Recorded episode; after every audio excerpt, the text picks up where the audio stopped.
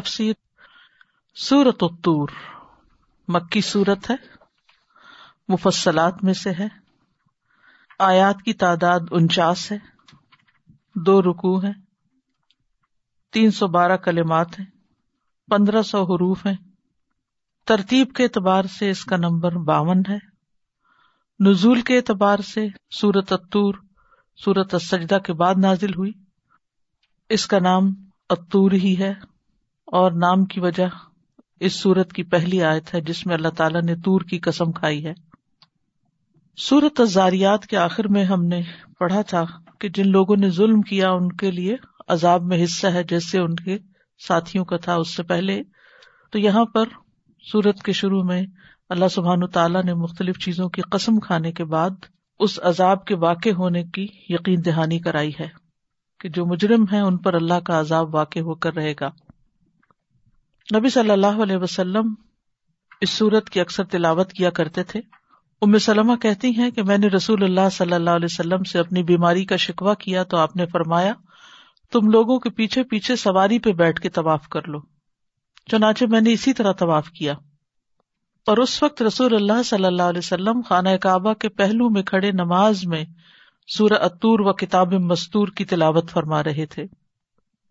اسی طرح محمد بن جبیر بن متم اپنے والد سے روایت کرتے ہیں کہ انہوں نے رسول اللہ صلی اللہ علیہ وسلم کو نماز مغرب میں سورت تور پڑھتے ہوئے سنا ہے۔ محمد بن جبیر جو ہے وہ جبیر بن متم اور متم بن ادی اور ادی بن حاتم اس سلسلے سے ہیں، ٹھیک ہے؟ تو ان کے والد جو ہیں جبیر، یہ بدر کے قیدیوں کے چھڑانے کے سلسلے میں مدینہ آئے تھے۔ اس وقت یہ ابھی مسلمان نہیں ہوئے تھے۔ تو انہوں نے کہا کہ میں نے نبی صلی اللہ علیہ وسلم کو نماز مغرب میں سورت تور پڑھتے ہوئے سنا اور یہ پہلا موقع تھا جب ایمان میرے دل میں کرار پکڑ گیا اور اس کے بعد وہ مسلمان ہو گئے تھے۔ اللہ تعالیٰ فرماتے و تور قسم ہے تور کی۔ تور سریانی زبان میں سرسبز پہاڑ کو کہتے ہیں، جبل علیہ شجر۔ لیکن یہاں پر تور سے مراد وہ پہاڑ ہے جس پر موسا علیہ السلام اللہ تعالی سے ہم کلام ہوئے تھے۔ اسے تور سینا بھی کہا جاتا ہے اور تور سینین بھی۔ اللہ تعالی نے اس پہاڑ کے شرف کی بنا پر اس کی قسم کھائی ہے۔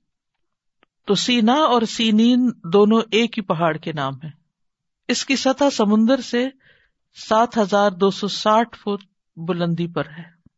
Seven thousand two hundred and sixty feet اونچا ہے، سمندر کی سطح سے۔ اور مدین سے مصر جاتے ہوئے شام کے ملک میں راستے میں پڑتا ہے۔ اس مقام پر موسا علیہ السلام کو دو دفعہ اللہ تعالی سے ہم کلامی کا شرف حاصل ہوا۔ اور اس پہاڑ کے دامن میں واقع وادی کا نام توا ہے۔ ان کا بلواد المقدسی توا جسے قرآن میں وادی مقدس اور البقات المبارکہ بھی کہا گیا ہے۔ موسی علیہ السلام جب بنی اسرائیل کو مصر سے نکال کر لائے تھے، تو اسی راستے سے گزرے تھے۔ اسی نسبت سے اس کو تور سینین بھی کہا جاتا ہے۔ اگر دیکھا جائے تو کوئی بھی پہاڑ اللہ کی نشانیوں میں سے ایک عظیم نشانی ہے، اور زمین پر بے شمار پہاڑی سلسلے بھی ہیں۔ پہاڑ اللہ کی نشانیاں اس طرح بھی ہیں کہ اللہ تعالیٰ نے ان کو ہمارے لیے چیزیں محفوظ کرنے کا ذریعہ بنا دیا۔ پہاڑوں کی چوٹیاں برف محفوظ کرتی ہیں پانی کے ذخیرے کرتی ہیں اور پہاڑوں کے اندر ہمارے لیے طرح طرح کی مائنس بھی ہیں۔ اور بہت سے پہاڑوں کے اوپر طرح طرح کی بوٹیاں اگتی ہیں، خاص طور پر تور جو ہے، سرسبز پہاڑ کو کہتے ہیں، جن بوٹیوں سے دوائیں بھی بنتی ہیں۔ تو یہ اللہ تعالیٰ کی نشانیوں میں سے ہیں۔ پہاڑوں کو رواسی بھی کہا گیا ہے، جن کا ون تھرڈ اوپر ہے اور ٹو تھرڈ جو ہے وہ زمین کے اندر ہوتا ہے۔ جو زمین کو ڈھلکنے سے روکتے ہیں، زمین کے اوپر کی جو سطح، اس کی جو باہر کی لائننگ ہے اس کو ایک طرح سے انہوں نے زمین کے اندر کے حصے کے ساتھ ٹھوکا ہوا ہے۔ تو یہاں پر اللہ تعالیٰ نے ایک عظیم پہاڑ کی قسم کھائی ہے، جہاں پر علیہ السلام پر وہی نازل ہوئی، مقدس زمین پر۔ وہ کتاب مستور، اور کتاب کی قسم جو لکھی ہوئی ہے۔ کتاب کے بھی کئی معنی کیے گئے ہیں۔ بعض نے کہا کہ اس سے مراد لوہے محفوظ ہے، جو سب سے بڑی کتاب ہے۔ بعض نے کہا اس سے مراد تورات ہے، بعض نے کہا کہ اس سے مراد قرآن ہے۔ لیکن تور کی مناسبت سے تورات کا معنی کرنا زیادہ مناسب معلوم ہوتا ہے۔ آسمان پر جو کتاب ہے لوہے محفوظ، اس کی مناسبت تور کے ساتھ اس طرح نہیں بنتی، لیکن الگ طور پر بنتی ہے کہ وہ ایک اللہ کی نشانیوں میں سے ایک بڑی نشانی ہے اور اس پر سب سے پہلے قلم جب اللہ تعالیٰ نے پیدا کیا تو اس کو لکھنے کے لیے کہا تو اس پر قیامت تک جو کچھ ہونے والا ہے، سب کچھ لکھا ہوا موجود ہے۔ اسی طرح نامہ اعمال بھی بعض نے اس سے مراد لیا ہے، لیکن زیادہ قریب تر مانا جو ہے وہ تورات کا ہی ہے۔ وہ کتاب مستور، اور یہ کہ تورات لکھی ہوئی دی گئی تھی آپ کو، جبکہ قرآن کلب محمد صلی اللہ علیہ وسلم پر نازل ہوا ہے۔ آپ کے دل پر نازل ہوا ہے۔ اور آگے کی جنریشن کو بھی پھر صرف لکھا ہوا نہیں بلکہ لکھنا تو محفوظ کرنے کا ایک ذریعہ تھا۔ لوگ اس کو اخذ کرتے تھے، استاد سے سیکھتے تھے اور پھر آج تک وہ کراط کے سلسلے جو ہیں، وہ سندیں جو ہیں، اجازات جو ہیں، وہ آپ سب جانتے ہیں کہ نبی صلی اللہ علیہ وسلم تو نبی صلی اللہ علیہ وسلم سے جبری علیہ السلام تو جبری علیہ السلام سے اللہ تعالیٰ تک جاتے ہیں۔ وہ کتاب مستور اور لکھی ہوئی کتاب، جبکہ تورات جو ہے اس کا ابتدائی حصہ جو الواح کی شکل میں موسیٰ علیہ السلام کو ملا تھا، وہ لکھا ہوا دیا گیا تھا۔ اللہ تعالیٰ نے تورات اپنے ہاتھ سے لکھی۔ لیکن یاد رکھیے کہ وہ صرف اس کا ایک ابتدائی حصہ تھا، ساری کتاب نہیں تھی۔ کیونکہ آگے آ رہا ہے، یہ لکھی ہوئی کتاب کہاں ہے؟ فی رقم منشور، ایک کھلی جھلی میں یعنی کھلے ورق پر، ورق کہ لیں۔ رق جو ہے رقیق سے ہے۔ رقیق کہتے نا کسی چیز کا پتلا ہونا، نرم ہونا۔ رقت بھی اسی سے رقت قلبی، دل کی نرمی، یہ کساوت کی ضد ہے۔ تو رق کہتے ہیں ہر وہ چیز جو پتلی اور نرم ہو۔ مثلاً درخت کا پتا، ورق بھی کہتے ہیں نا اس کو، ورق الشجار جلی پتلا چمڑا، کاغذ، ورق بھی اسی سے ہے۔ تو منشور کا مطلب ہے کھلا ہوا، کشادہ۔ یعنی بند نہیں، کھلے اور آگ میں لکھی ہوئی ہے۔ اور اہل کتاب کے علماء جو تھے، وہ اس کو لکھتے بھی تھے اور پھر پڑھتے بھی تھے اور صرف ایک کاپی نہیں تھی یعنی زیادہ تھی۔ تو تور جو ہے، وہاں پر وہی نازل ہوئی۔ کتاب دی گئی علیہ السلام کو یعنی تورات دی گئی۔ وہ لکھی ہوئی ہے اور کھلے اور آنکھ میں ہے۔ تو یہ اللہ سبحان تعالیٰ نے ہمیں بطور نشانی یہ چیزیں دکھائی ہیں۔ جن کی تاریخی اہمیت ہے۔ کوہ تور بھی ایک تاریخی پہاڑ ہے۔ اسی طرح تورات میں بھی انسان کی تخلیق کی تاریخ بھی ہے اور اللہ تعالیٰ نے بنی اسرائیل کو بہت سے احکامات بھی دیے تھے۔ تو یہ ساری چیزیں بطور گواہ اللہ تعالیٰ پیش کر رہے ہیں۔ اور نہ صرف یہ کہ یہ کتاب بلکہ جتنی بھی آسمانی کتابیں ہیں، ان سب کو انسان کی ہدایت کا ذریعہ بنا کر بھیجا گیا۔ ولبیت المعمور اور قسم ہے آباد گھر کی۔ اب آباد کیا ہوا گھر جو ہے وہ کون سا ہے؟ بعض کہتے ہیں اس سے مراد کعبہ ہے۔ بعض کہتے ہیں کہ اس سے مراد ساتویں آسمان پر جس کو نبی صلی اللہ علیہ وسلم نے بیت المامور کہا ہے، وہ مراد ہے۔ جب آپ معراج پر تشریف لے گئے تھے تو آپ نے وہیں ابراہیم علیہ السلام کو پایا جو اس کے ساتھ ٹیک لگائے ہوئے تھے۔ یاد رکھیے، جب ہم اس طرح کی بات کرتے ہیں نا کہ پیغمبروں سے ملاقات ہوئی اور ابراہیم علیہ السلام کو دیکھا آپ نے، تو یہ روحوں کو ایک جسم دیا جاتا ہے، وہاں ایک خاص یعنی باقی اجسام یا اجساد جو ہے وہ تو زمین میں ہی ہے اور بیت المعمور کے بارے میں آپ کو پیچھے بتایا گیا تھا کہ جس میں ہر روز ستر ہزار فرشتے جو ہے وہ داخل ہوتے ہیں اور قیامت تک دوبارہ ان کی باری نہیں آئے گی۔ اور بعض نے اس سے مراد دنیا میں جو کعبہ شریف ہے، وہ لیا ہے۔ اور بعض نے اس سے مراد زمین لی ہے، آباد زمین۔ کیونکہ آگے سقف سے مراد آسمان ہے، تو زمین جو ہے، وہ ایک آباد جگہ ہے، آباد گھر ہے۔ ہمارے لیے گھر کی طرح ہے۔ منہا خلق نا کم وفی ہانو عید کم تو اللہ تعالیٰ نے زمین کی طرف یا اپنے اس گھر کی طرف جو خانہ کعبہ ہے، متوجہ کیا ہے۔ وہ سقف المرفو اور بلند کی ہوئی چھت کی طرف۔ اس سے مراد کیا ہے؟ آسمان۔ بعض نے کہا اس سے مراد بادل بھی ہیں۔ تو سقف کہتے ہیں، یہ جو سیلنگ ہوتی ہے نا، جو اندر سے نظر آ رہی ہے، اس کو سقف کہتے ہیں۔ روف نہیں، سیلنگ۔ ٹھیک ہے؟ اور مرفو جو اونچی کی ہوئی ہے۔ اور یہ بھی اللہ کی نشانیوں میں سے ایک بڑی نشانی ہے کہ ایک طرف زمین ہے اور دوسری طرف آسمان ہے۔ یا ایک طرف بیت المعمور ہے یا بیت اللہ شریف ہے۔ اور دوسری طرف آسمان بھی ایک بہت بڑی نشانی ہے۔ ولبحر المسجور۔ اور سمندر کی قسم جو مسجور ہے۔ مسجور کے کئی معنی ہیں۔ ایک تو بھڑکایا ہوا، ایک ہے بھرا ہوا، روکا ہوا، اور ایک ہے فارغ۔ عربی کے اندر بہت وسط ہے۔ اب یہ سارے معنی اس کے اندر آ جاتے ہیں۔ اگر دیکھا جائے تو زمین کا ایٹی پرسینٹ جو ہے یا seventy nine percent point something وہ پانی ہے۔ اور سمندر کی گہرائی جو ہے وہ بارہ کلو میٹر تک بتائی جاتی ہے۔ اور پھر اس کے اندر تقریباً ایک ملین اقسام کی مخلوقات ہیں۔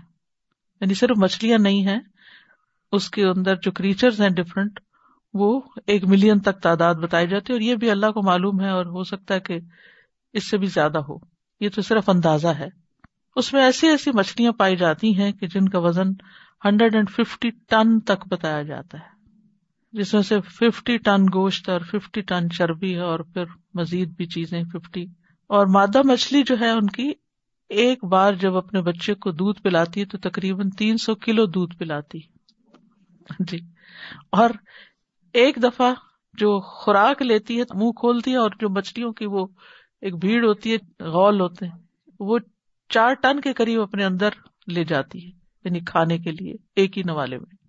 اس کے باوجود وہ اسی سمندر کے اندر رہتی، بعض اوقات جہازوں تک کو وہ سک کرنے کی کوشش کرتی ہے، اور ایک جہاز کے بارے میں نے پڑھا کہ اس کو فورٹی ایٹ آورس تک اس نے اپنے اندر کھینچے رکھا، پھر وہ اپوزٹ سائڈ پہ چلا کے تو باہر نکالا گیا اس کو۔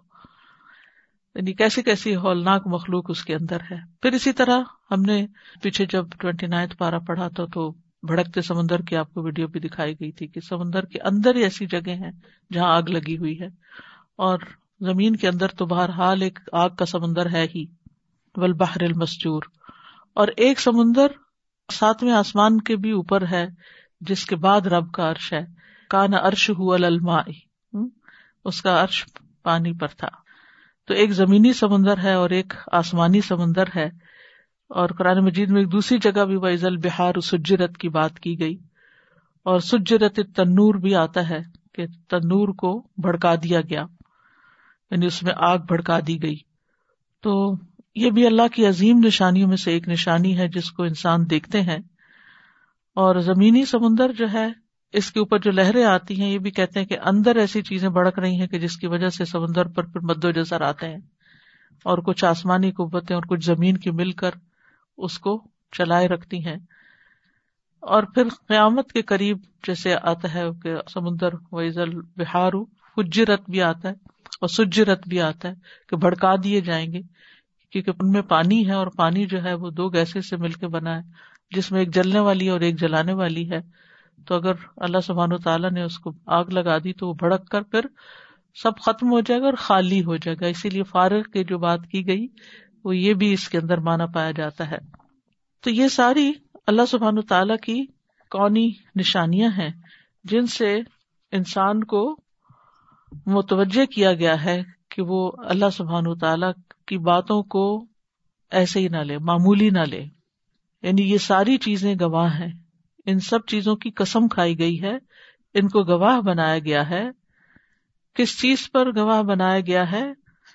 ان عذاب ربی کا لواقع، کہ تیرے رب کا عذاب ضرور واقع ہوگا، لام جو ہے نا، تاکید کا اس میں، لواقع۔ پچھلی صورت میں ہم نے ہواؤں کا ذکر پڑھا تھا۔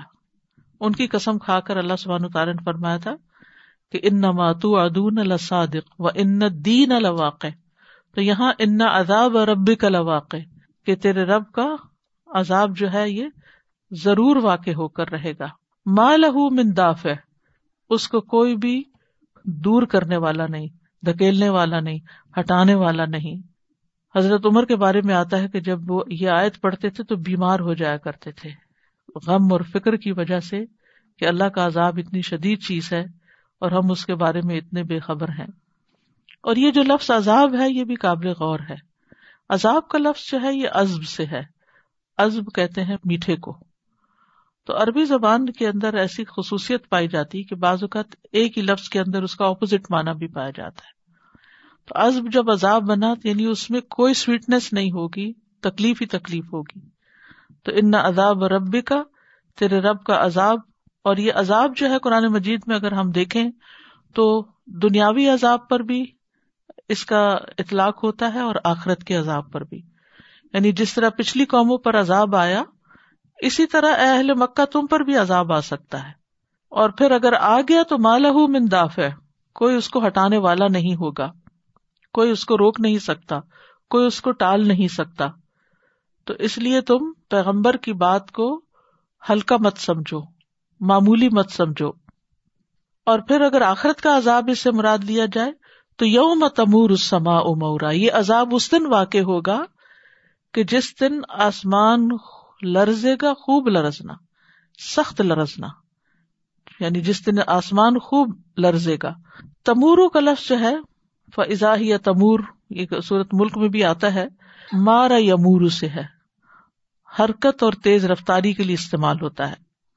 لرزنا، توازن کھو دینا۔ اسی لیے اس کا ترجمہ یہ کیا جاتا ہے تھر تھرا رہا ہوگا، جھول رہا ہوگا۔ جیسے تیز ہوا سے کھجور کے درخت آگے پیچھے ہوتے ہیں نا، ہلتے ہیں درخت۔ تو اسی طرح آسمان بھی لڑکھڑائے گا۔ یوم تمور سما امورا یعنی خوب پھڑکنا، چکر کھانا، آگے پیچھے ہونا۔ اور اس میں ہم دیکھتے ہیں کہ یوم تشق کے لفظ بھی آتا ہے کہ جس دن آسمان شک ہو جائے گا۔ اور پھر یہاں توازن کھو دے گا، اس کے انجر پنجر ہل جائیں گے، اس میں استراب واقع ہو جائے گا۔ اور جب آسمان میں یہ سب کچھ ہوگا، تو پھر ستارے، سیارے، ہر چیز کے اندر ٹوٹ پھوٹ واقع ہو جائے گی۔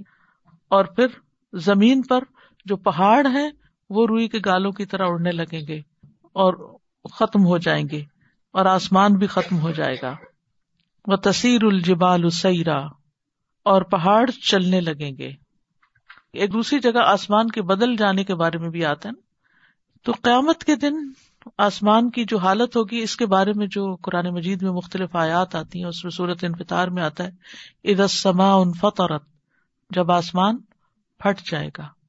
پھر سورت فرقان میں آتا ہے، یوم تشق قسما ابل غمام جس دن آسمان بادل کے ساتھ پھٹ جائے گا۔ وہ نزل الملا ایکت تنزیلا، اور فرشتے اتار دیے جائیں گے لگاتار، آگے پیچھے۔ سورت الرحمان میں آتا ہے فعدن شقت سما افکانت ورد تن کا دہان جب آسمان پھٹے گا تو وہ سرخ چمڑے کی طرح لال ہو جائے گا۔ سورت مزمل میں آتا ہے اسما امن فخر امبی کا نواد مفلا اس میں آسمان پھٹ جانے والا ہے، اس کا وعدہ ہمیشہ سے پورا ہو کر رہنے والا ہے۔ پھر سورت انبا میں آتا ہے وہ فتح سما فکان تبا آسمان کھولا جائے گا تو وہ دروازے دروازے ہو جائے گا۔ سورت تکویر میں آتا ہے وہ عزت سما او کش تک جب آسمان کی کھال اتار دی جائے گی، تو ساری تبدیلی واقع ہو جائے گی۔ المارج میں آتا ہے، یوم تکون اس سما اکل محل پگھلے ہوئے تانبے کی طرح ہو جائے گا۔ پھر اسی طرح آسمان دھواں دھواں ہو جائے گا۔ پر تقب یوم سما دخان مبین سو انتظار کرو جس دن آسمان ظاہر دھواں لائے گا۔ پھر یہ کہ آسمان سے آگ برسے گی۔ رسول اللہ صلی اللہ علیہ وسلم نے فرمایا، قیامت کے دن جب لوگوں کو اٹھایا جائے گا، تو آسمان گویا ان پر آگ برسا رہا ہوگا۔ اور پھر آسمان کو لپیٹ بھی دیا جائے گا۔ یوم نقب سما سے جل کتب کما بدا نہ اول خلق نعید وادن علینا انا کنہ فائلین جس دن ہم آسمان کو کاتب کی کتابوں کی طرح لپیٹ دیں گے۔ جس طرح ہم نے پہلی پیدائش کی ابتدا کی، اسی طرح ہم لوٹائیں گے۔ یہ ہمارے ذمہ وعدہ ہے جو پورا ہو کر رہے گا۔ تو اس سے اندازہ لگائیں کہ پھر آسمان جیسی بڑی چیز اگر لپیٹ دی جائے گی اور ٹوٹ پوٹ جائے گی اور اس کا رنگ بدل جائے گا اور وہ آگ برسائے گا اور اس کے اندر دروازے ہو جائیں گے، رکھنے ہو جائیں گے، وہ تھر تھرائے گا، وہ لرزے گا، وہ کامپے گا، وہ ٹکڑے ٹکڑے ہو جائے گا۔ پھر باقی چیزوں کا کیا حال ہوگا؟ اس کے مقابلے میں ہم کیا اہمیت رکھتے ہیں؟ پھر آپ دیکھیے کہ زمین پر جتنی رونقیں ہیں نا، یہ آسمان کی وجہ سے ہے سورج ہے تو زمین نباتات اگاتی ہے۔ چاند ہے تو ہماری راتیں روشن ہے ستارے ہیں اور نہ صرف ہی کہ ستارے ہمیں خوبصورتی کرتے راہ بھی دکھاتے ہیں زمین پر اور اس کے علاوہ بھی ان کے فائدے ہیں۔ اور پھر آپ دیکھیے کہ کس طرح اللہ سبحان تعالیٰ نے اتنی بڑی مخلوق بنائی اور اتنا دور تک یہ سب کچھ بنایا کہ انسان حیران ہو جاتا ہے۔ چاند کی روشنی ہم تک ایک سیکنڈ میں پہنچتی ہے، سورج کی دو سیکنڈ میں پہنچتی ہے اور ایک اور سیارہ بتایا جاتا ہے کہ جس کی تیرہ گھنٹے میں پہنچتی ہے۔ اور اسی طرح بعض تو فنا بھی ہو چکے ہیں، لیکن ان کی روشنی ابھی تک زمین پہ آ رہی ہے، کیونکہ وہ روشنی دے کے خود جا چکے ہیں اور روشنی صدقہ جاریہ بنی ہوئی ہے اور زمین تک پہنچ رہی ہے۔ بار یہ تو اکا دکا ادھر ادھر کی باتیں ہیں۔ کہنے کا مقصد یہ ہے کہ جتنا بھی ہم غور کریں، جتنا بھی ہم ان نشانیوں کو دیکھیں، اتنا ہی ہمارے اندر پھر اللہ کی عظمت کا احساس پیدا ہوتا ہے، اللہ کا خوف آتا ہے اور ایک فکر پیدا ہوتی ہے۔ پھر اس کے بعد یہاں پہاڑوں کا جو ذکر کیا گیا، وہ تصیر الجبال السیرا اور پہاڑ چلیں گے بہت چلنا۔ یعنی پہاڑوں کی حالت کیا ہوگی کہ اڑتی ہوئی دھول بن جائیں گے اور ایسے اڑتے پھریں گے جیسے بادل اڑتے ہیں اور انتہائی دہشتناک رفتار سے چلیں گے یہ بادل، کیونکہ ہولناکی بہت شدید ہوگی۔ وہ ترل جبال تحسب جامد وہی تمر مر صحاب سن اللہ اتخنق الشعی ان خبیر بے تو پہاڑوں کو دیکھے گا اور انہیں گمان کرے گا کہ وہ جمے ہوئے ہیں، حالانکہ وہ بادلوں کے چلنے کی طرح چل رہے ہوں گے۔ اس اللہ کی کاری ہے جس نے ہر چیز کو مضبوط بنایا۔ یقیناً اس سے باخبر ہے جو تم کرتے ہو۔ تو قیامت کے دن پہاڑوں کی جو حالت ہوگی، قرآن کی دیگر آیات سے بھی پتہ چلتا ہے کہ زمین اور پہاڑ ٹکرا دیے جائیں گے۔ وہ لطل اردو جبالو فدکتا دکتم واحدہ زمین اور پہاڑوں کو اٹھایا جائے گا، پھر دونوں کو ٹکرا دیا جائے گا، ایک ہی بار ٹکرا دینا۔ پہاڑ سراب بن جائیں گے۔ وہ سیرت الجبالو فکانت سرابا۔ سورت نبا میں آتا ہے۔ القاریہ میں آتا ہے۔ وہ تکون الجبالو کلح منفوش سورت مزمل میں آتا ہے۔ یوم ترجف الردو الجبالو وکانت الجبالو کیسی بم مہیلا۔ جس دن زمین اور پہاڑ کامپیں گے اور پہاڑ گرائی ہوئی ریت کے ٹیلے کی طرح ہو جائیں گے، پھر غبار کی طرح اڑ جائیں گے۔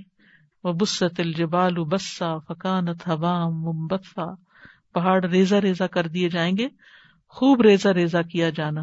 بس وہ پھیلا ہوا غبار بن جائیں گے۔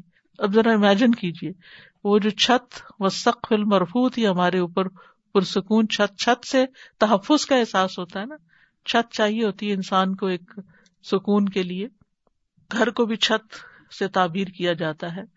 تو وہ چھت جو پرسکون ہے اور جو ہمارے لیے بے شمار فائدوں کا باعث ہے، تو قیامت کے دن وہ پیچھے آپ تفصیل سے پڑھ چکے ہیں قرآن کی آیات کی روشنی میں، اس کا کیا حال ہوگا؟ دوسری طرف زمین کا کیا حال ہوگا؟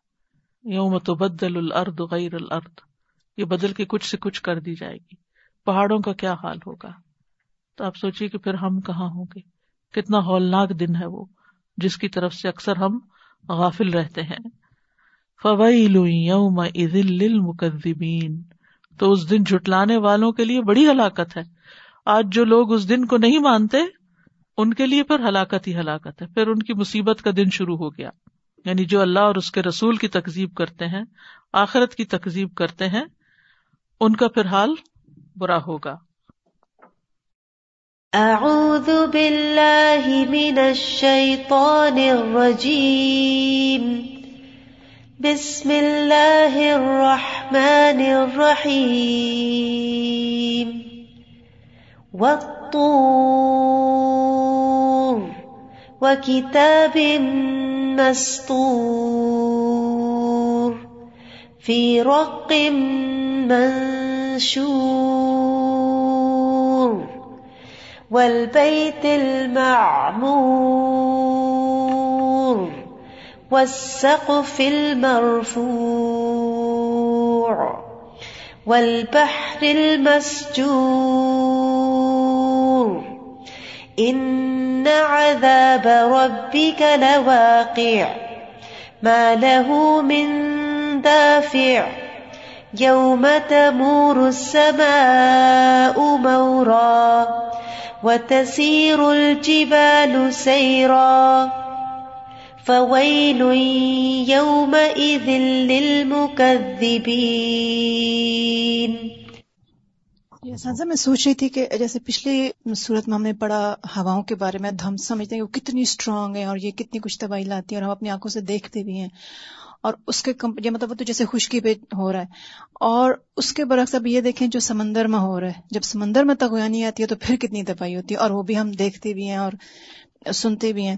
اور سارا کچھ دیکھنے سننے کے باوجود after some time just forget اور پھر اپنی دنیا میں ایسی مشغول ہو جاتے ہیں as nothing is going happen تو اللہ سب اس لیے مجھے ہو رہا تھا کہ جیسے اسی لیے بار بار ان چیزوں کی قسم کھا رہے ہیں کہ دس ڈیفینیٹلی گوئنگ ٹو گواہ بنا رہے ہیں۔ اللہ تعالیٰ جب قسم کھاتے ہیں تو جی۔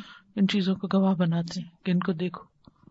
سازا میں سوچ رہی تھی کہ آپ نے جیسے کہا نا آیا نمبر فائیو میں کہ سقف سیلنگ ہے اینڈ ناٹ روف تو مجھے انڈائریکٹلی سے سٹل سا نہیں ہوتا کہ ہم وہی دیکھ رہے ہیں جو ہمیں بظاہر نظر آ رہا ہے. The other side is still unknown وہ اللہ سبحان تعالیٰ کو اس کا پتا ہے کیونکہ روف ابھی ہمارے اوپر اس چھت کے اوپر کیا we have no idea and then پھر آسمان کی اگین جب بات ہے کہ آسمان لرزے گا تو میں اس کو تھوڑی زاریات سے کمپیئر کری تھی کہ وہ جیسے اللہ سبحان تعالیٰ اپوزٹ سے جیسے کمپیئر کر کے بتاتے نا کہ ادھر قوت کی اور اتنی اس کی پاور کی بات ہے کہ کتنا وہ عید کے ساتھ یعنی اللہ تعالیٰ نے اسے پیدا کیا لیکن یہاں وہ لرزنے لگے گا۔ So whatever we think is stable is you know establish is going to you know completely overturn ہو جائے گا اس دن۔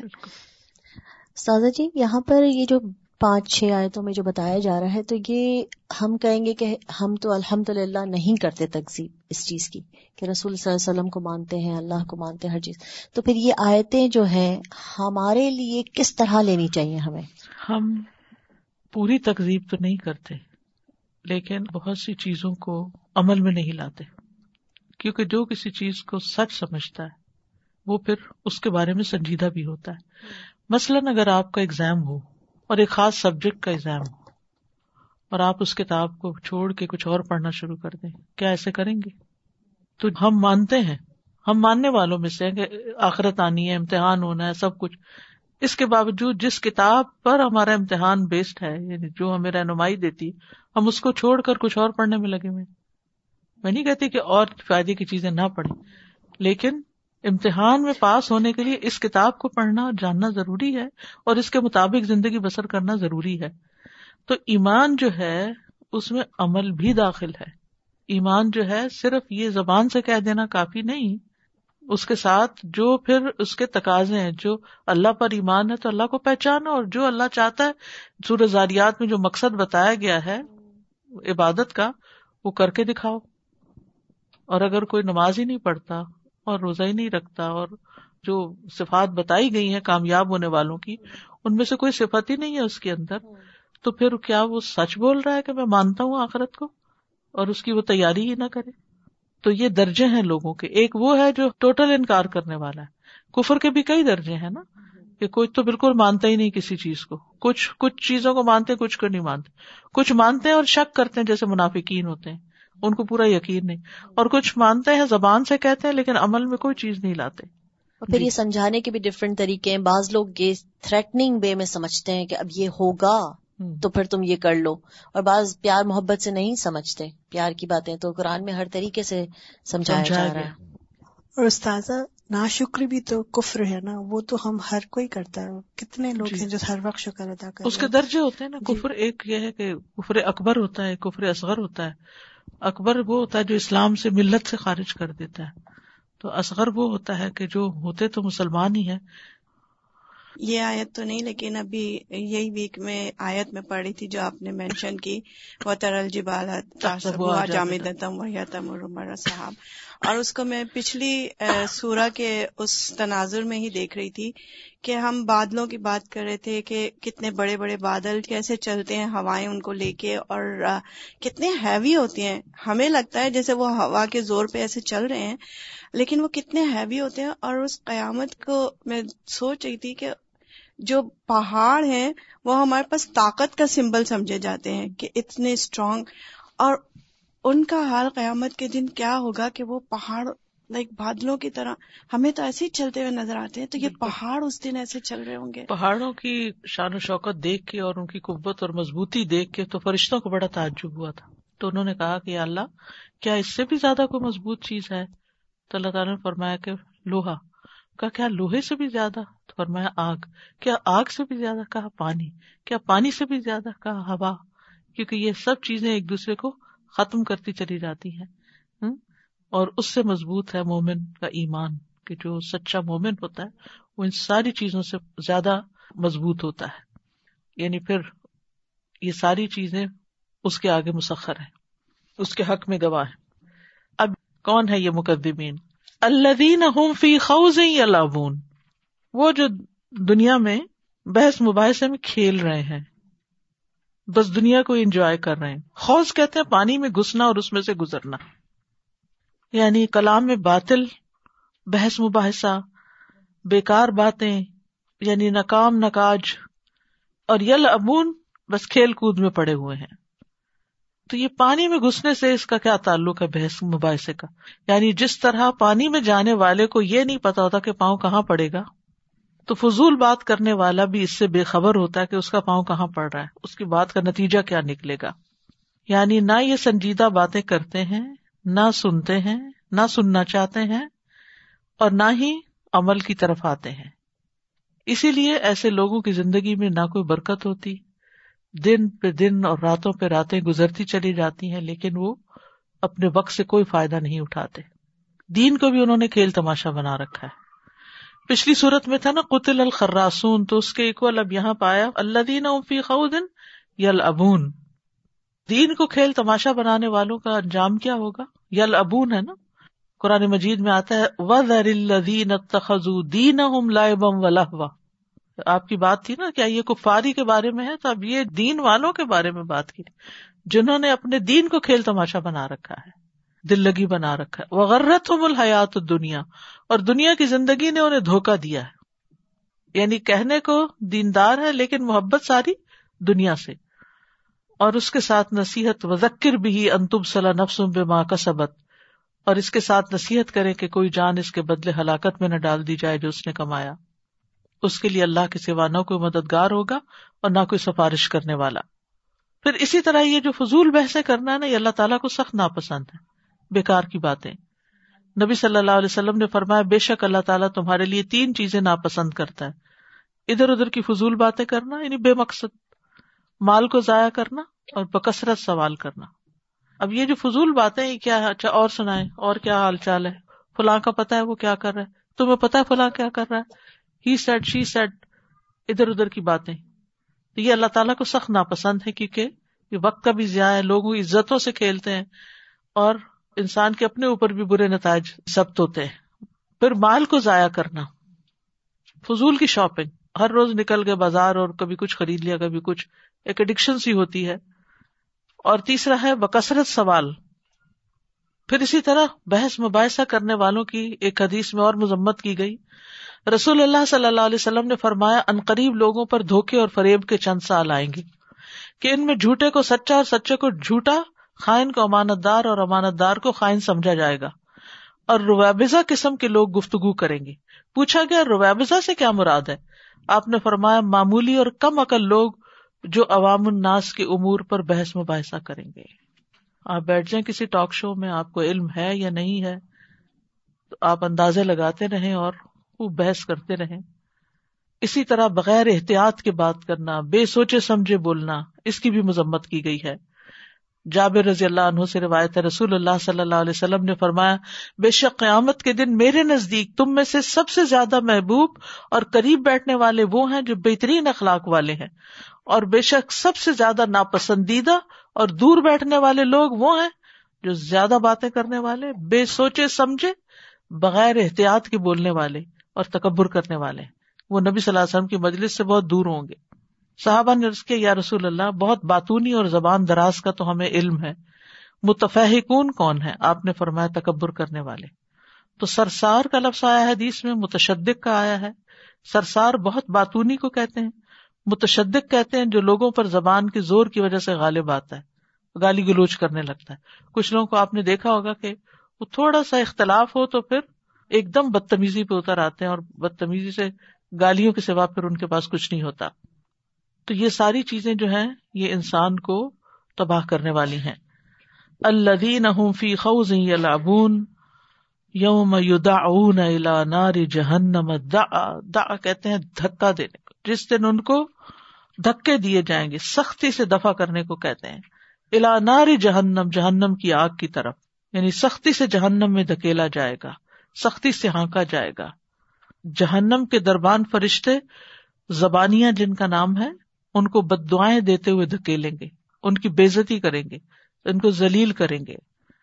پھر اسی طرح گناگاروں کو دیکھ کے جہنم بھی جوش میں آ جائے گی۔ ادارت مکان ام بعید سم الحا تغیزم و ذفیرہ ازا القوفی سم الحا شہیقم وہی تفور۔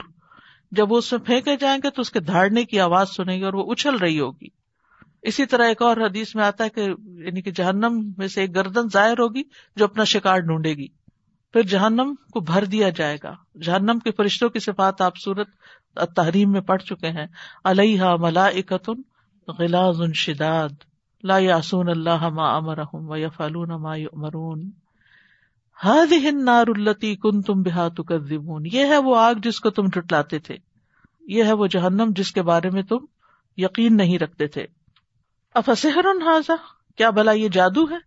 تم محمد صلی اللہ علیہ وسلم کی بات کو جادوگری قرار دیتے تھے، تو کیا تمہیں یہ جادو نظر آ رہا ہے؟ امن تم لا تب سرون یا تم دیکھتے نہیں ہو، تمہیں نظر نہیں آ رہا کچھ۔ یعنی آج جو کچھ تمہیں دکھائی دے رہا ہے، کیا یہ تمہیں جادو دکھتا ہے؟ یا رسول جو کچھ لائے تھے وہ جادو تھا؟ اس لوہا آگ میں جا پڑو، جلو اس میں، سلین ہوتا ہے، آگ میں جلنا۔ فس برو صبر کرو اولا تصبرو یا نہ کرو، کوئی پرواہ نہیں۔ اب چاہے تو تمہارا دل چاہے تو جہاں صبر کرو، آگ پہ نہیں کرتا، نہ کرو۔ دنیا میں تو یہ ہوتا ہے نا، تکلیف آتی ہے اور انسان صبر کرتا ہے تو تکلیف ہلکی ہو جاتی ہے۔ لیکن وہاں صبر کا بھی فائدہ نہیں ہوگا۔ نہ نہ کرنے کا اور نہ کرنے کا۔ سوا علیکم، برابر ہے تم پر۔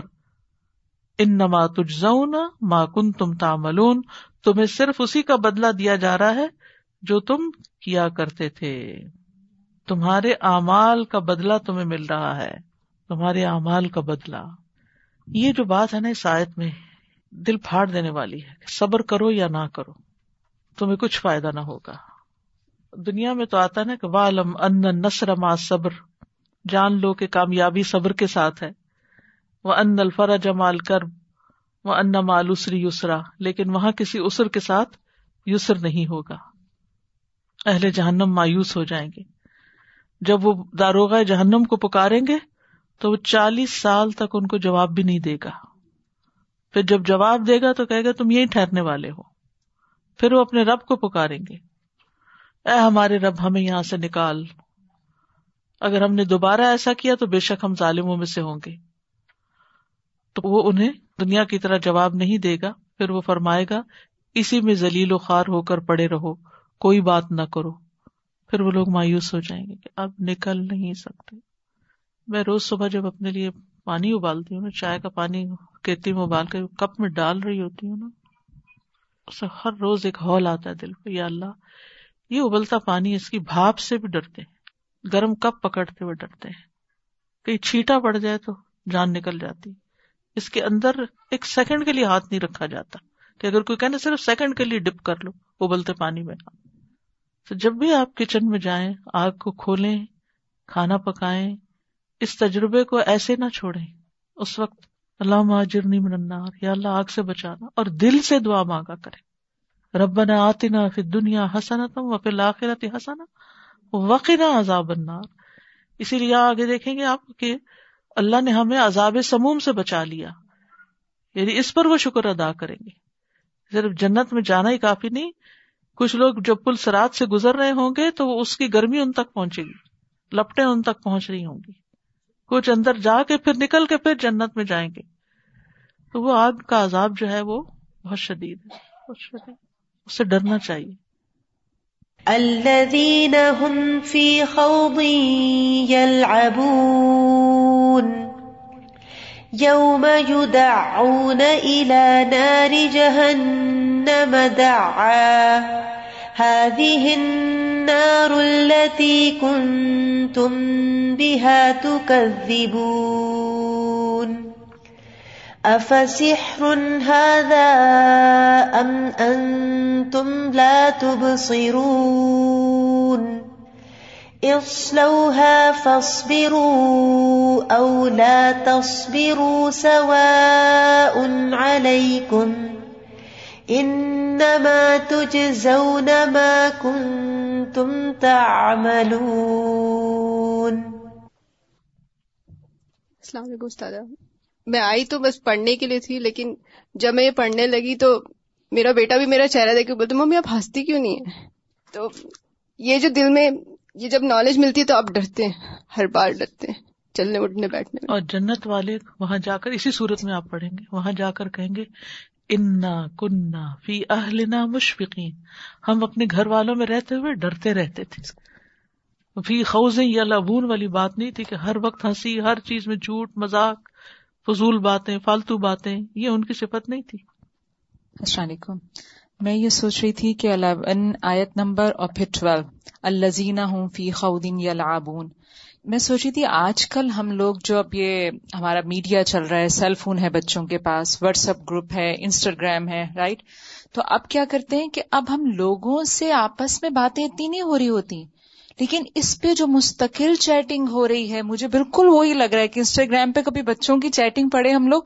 بالکل یہ بحث بے فز... یعنی کہ فضول جسے کہتے ہیں نا کہ جس کی کوئی تک نہیں بنتی۔